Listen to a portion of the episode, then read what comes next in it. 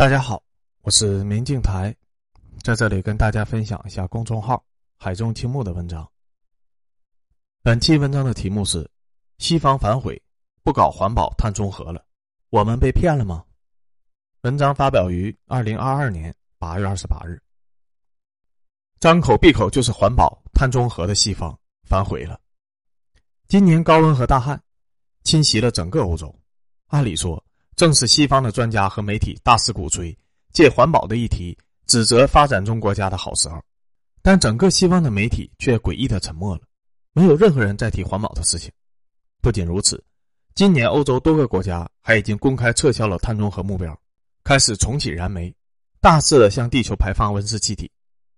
今年西方的媒体在发什么文章呢？看看他们的文章标题吧，简直让人震惊，颠覆三观。治理空气污染反而可能导致气候变暖，没有任何证据证明碳排放和气候变暖有关。其实碳排放的危害没有那么高。哼，你敢相信这是鼓吹环保、鼓吹了十几年的西方媒体能说出来的话吗？德国之声在二零一八年的时候说中国的煤炭发电造成了环境污染。就算你说的是对的，但是到了二二年的时候，你看德国之声说的是什么？他说治理空气污染。反而可能导致气候变暖，什么东西？你知道自己在说啥吗？什么叫治理空气污染反而可能导致气候变暖呢？所以，这就是德国在二零二二年大规模重启煤电、疯狂烧煤排放温室气体、放弃二零三五年碳中和目标的理由吗？环保啊，谁不环保，谁就是在侵害人类的未来，这居然都能反悔。更离谱的是，整个欧洲联手捧出来的环保少女。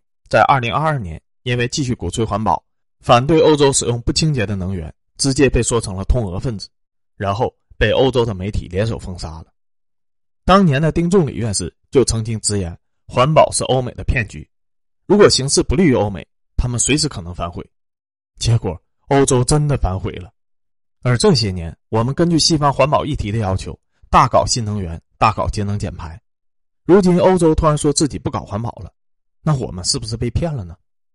并没有，环保只是欧洲的议题而已，随时可能反悔，这并不是什么高深的秘密。别说有这么多的精英出来示警，就算是普通人也看得出来。而且我们经过反复的研究以后，依然决定搞环保和新能源，这是有原因的。首先就是未来的高端产业的利润问题。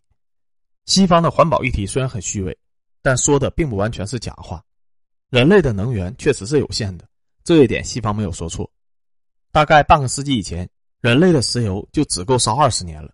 虽然经过石油勘探技术的不断发展，二十年后又来一个二十年，如今人类的石油还能烧二十年，但这种石油勘探技术的提升总归是有极限的，而人类每年对石油的消耗量还在逐年的递增。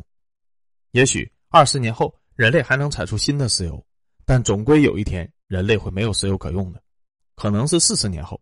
也可能是一百年后，对个人而言，这个时间很长；但对整个国家和民族而言，这个时间其实很短暂。一旦石油彻底耗尽，大家可以想象一下，我们的生活会变成什么样子。还有煤炭，人类的煤炭也只能用不到二百年了。当然，也许二百年以后还能勘探出新的煤炭，但总归有一天会烧完的。从人类历史长河的角度，这只是一瞬间，人类的未来还长着呢。必须找到代替的能源。裂变核电站污染太大了，电量太少，只有可控的核聚变才能打开人类的未来。而可控的核聚变这东西，现在连个影子都看不到，五十年来几乎是寸步未进。于民族而言，我们要认真的考虑一种可能：如果化石能源都烧完了，可控核聚变还是寸步未进，这种划时代的技术需要千年甚至几千年的时间才能研发出来。中国怎么办？怎么度过这个空窗期？不怕一万，就怕万一。而新能源技术，它的核心依托是太阳，无论是太阳能、风能还是水能，核心能源都是太阳。只要太阳还在，新能源就能运转。而太阳还能燃烧几十亿年，支撑人类进入可控核聚变的时代是没有问题的。一个国家只要掌握了新能源技术，就等于拥有了保底能源。即便石油烧完了，甚至煤炭都烧完了，这个国家的城市和工厂依然还能运转。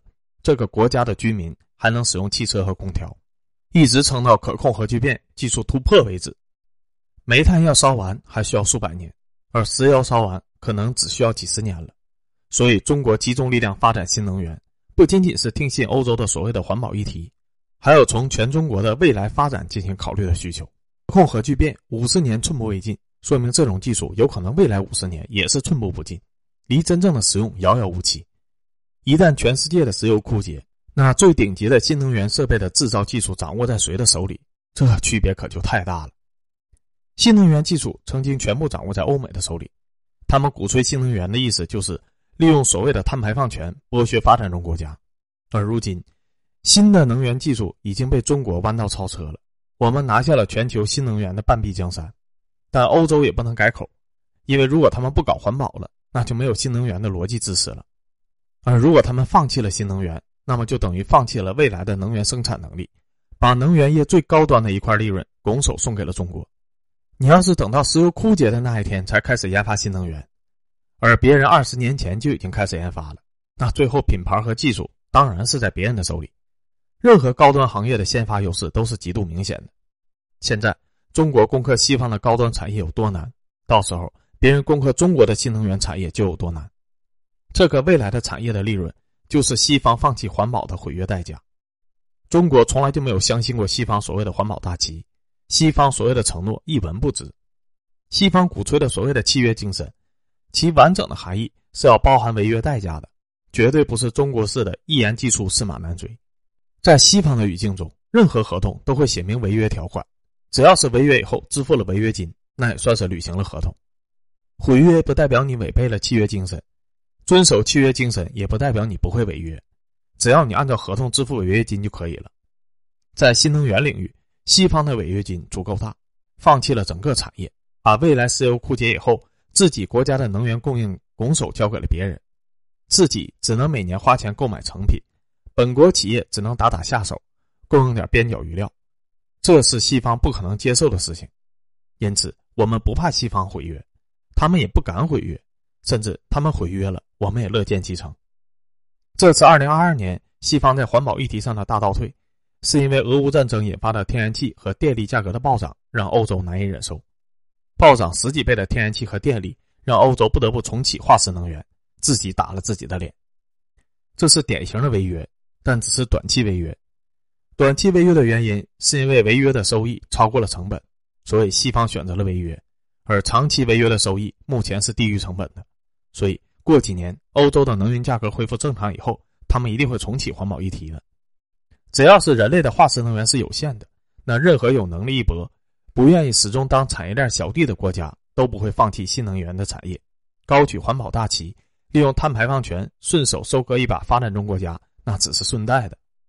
虽然一开始环保是欧洲搞起来的，但当我们的新能源技术取得巨大突破以后，我们顺势把环保的大旗接过来也无妨。环保啊，为人类的未来搞环保，多么正义啊！我们中国人最喜欢干这种正义的事情了。除了产业利润以外，我们搞环保还有一个原因，那就是全球气候确实在巨变，持续约一千年的全球小冰河时期即将结束。全球温度开始迅速的升高，而这带来的可能是整个欧洲气候的急剧恶化，这会给高举环保大旗的人面对欧洲拥有未来数百年的舆论优势。这种气候的变化有多大呢？可以拿中国的古都长安城作为举例示范。长安，也就是现在的西安，是中国的十三朝古都，从周武王姬发建都一直到唐朝末年，这里大部分时间都是中国的首都。汉唐盛世都是源自于长安，但唐朝之后，长安再也没有被当成是中国的首都。最大的原因就是气候变化。为什么长安会被当成中国的首都呢？是因为长安那完美的地形。长安地处关中平原，被群山包围，易守难攻。想攻打长安，必须先攻破萧关、散关、武关和潼关其中之一，其余的部分根本就无路可走，全是大山。零散的猎人走一下还行。军队想要让后勤辎重部队通过，那是绝无可能的。而在这四大关里面，只有潼关地势还算平缓一点，其余的三大关口全部位于崇山峻岭。看地形图就知道，那是一夫当关，万夫莫开的那种。正常情况下根本就不可能打得下来。所以打长安就要打潼关，绝大多数的入侵实际上也是从潼关方向来的。派兵驻守潼关，可以用少量的军队抵御大量的敌人，所以潼关在汉唐时代被重金打造成为了军事重镇。除了易守难攻之外，长安还有一个巨大的优势，那就是地处关中平原，这里是盛产粮食的，可以供应大量的军队。只要潼关不破，关中平原就可以源源不断的给驻军供粮。你就是和潼关的守军对号一百年，也不可能把守军的粮食耗尽。而长安城里的百姓也有粮可吃，不会内乱。换句话说，只要你占了长安当首都，凭借地形的优势，敌军就算力量比你高几倍，也吃不掉你。但如果你撑过了自己的弱时期，等来了援军，或者等到敌军衰退之时，那长安的另一个巨大优势就出现了。这里四通八达，长安的军队出四大关以后，可以直达天下的精华之地。出萧关，军队可以直达河西走廊。汉朝当年从长安出兵打西域，走的就是这条路。出陕关，军队可以直达汉中平原和成都平原，也就是三国里面刘备的地盘。当年诸葛亮和司马懿就是在陕关和汉中之间打来打去的。出武关，军队可以直达襄阳和荆州，占领湖南、湖北这两湖粮仓，当年吴国孙权的地盘。出潼关，军队可以直达洛阳，占领河南、安徽等中原核心，然后席卷天下。总之，稍微看一下地形图，你就知道这里是非常适合当古代的王朝的首都，简直就是天选宝地。重兵驻扎在长安。不仅可以高枕无忧，还能镇压天下大事。从商朝到唐朝，历朝历代都喜欢选长安当首都，弄得现在的西安修建地铁一挖就是一个王侯墓，那也不是没有原因的。这么好的地方，为什么近一千年来在王朝的定都时候都被抛弃了呢？因为气候巨变，关中平原缺水，粮食产量大幅度的下降。古籍中对长安的记载是：八水绕长安。渭、京、丰、涝、豫、浩、产、八大水系让关中的农田可以轻易的得到河流的灌溉。高壤沃野千里，自余下之贡以为上田。这是对曾经的关中农田的记载。而在古籍中，长安城经常下暴雨，经常遭洪灾。曾经的长安城的护城河极其的宽阔壮观。唐朝末年，关中平原地区温度急剧的降低。降雨量骤减，八大水系的水流量越来越小。唐末宋初，关中地区的八大水系出现了水清、河竭、断流的记载，共二十二次。清朝的康熙年间，曾出现过渭河在短短六十年里面断流六次的记载，而渭河是关中八大水系中最重要的河流。公元八世纪，唐朝中后期一百年的史料记载中，长安城发生了三十七次旱灾，平均三年一次。缺水会带来什么呢？史料记载，唐朝中后期，长安城水皆咸卤，不甚宜人。到了宋代的祥符七年，永兴府也就是长安城的知府陈尧咨奏称，井泉大半咸苦，居民无法饮用，护城河有毫无水。这种大量的长安大量缺水的记载，最终带来了什么呢？是水太咸不好喝吗？如果仅仅如此，那还是可以忍的。但是忍不了的是，关中平原的粮食产量骤降。汉代时，关中平原能得到河水灌溉的农田数量记载为四点四五万顷，而到了唐末，关中平原只有零点六二万顷的农田能够得到河流的灌溉，八大水系大幅度的萎缩，缺水带来的粮食产量骤减，导致人口高达百万的长安城严重的缺粮了，每年都需要让运输的船队从黄河经渭水。把中原的粮食运进关中平原，而到了唐末，连渭水都枯竭了，水位大降，运粮船直接就进不来了，逼得唐末的皇帝每年为长安的百姓吃什么而发愁。那效果等于定都北京的清朝被人断了大运河，而且是永久的断了。古代的交通条件，陆运粮食损耗太大了，大规模的运粮只能靠河道，没有河道等同于不能运粮。当年定都于长安，不仅仅是因为这里易守难攻。还可以坐镇天下，更重要的是，这里很适合当一个屯粮屯兵的地点。要是粮食不够吃，全靠外运，那关中平原周围的崇山峻岭，它的天险优势就荡然无存了。有粮的时候，把重兵放在这里，急的是敌人，他们如果不能速攻，自己就会被拖死；没有粮的时候，把重兵放在这里，急的就是自己，敌人只要断了你的河运粮道，你很快就会因为没有粮而陷入内乱。而到了唐朝后期，渭水自己就枯了，没有敌人的时候，运粮的河道都已经断了，那简直就是开玩笑。唐朝的皇帝迫于祖祖辈辈都在长安城，不得不在这里坚守到朝代的灭亡。而北宋的皇帝再也不愿意定都长安了，选择了定都开封。开封那是什么地方呢？河南大平原上，无险可守，金兵一个突刺就兵临城下了。定都在这里有一个好处，坐在粮仓上，不愁没有粮吃。旁边还就是黄河，不愁没有水喝。北宋的皇帝这得对唐朝时长安缺水缺粮的情况怕成什么样啊？才会选择这种定都方式。从北宋开始，历朝历代定都哪儿的都有，就是没有再定都长安的。但长安城还算是幸运的，毕竟就算衰退，还留了一个西安城。还有一些人类城市，比如说精绝古城，比如说楼兰古城，降雨变少以后，整个城市都被埋在了风沙里。彻底消失了。西域那曾经茂密的胡杨林，枯死千年，屹立不倒。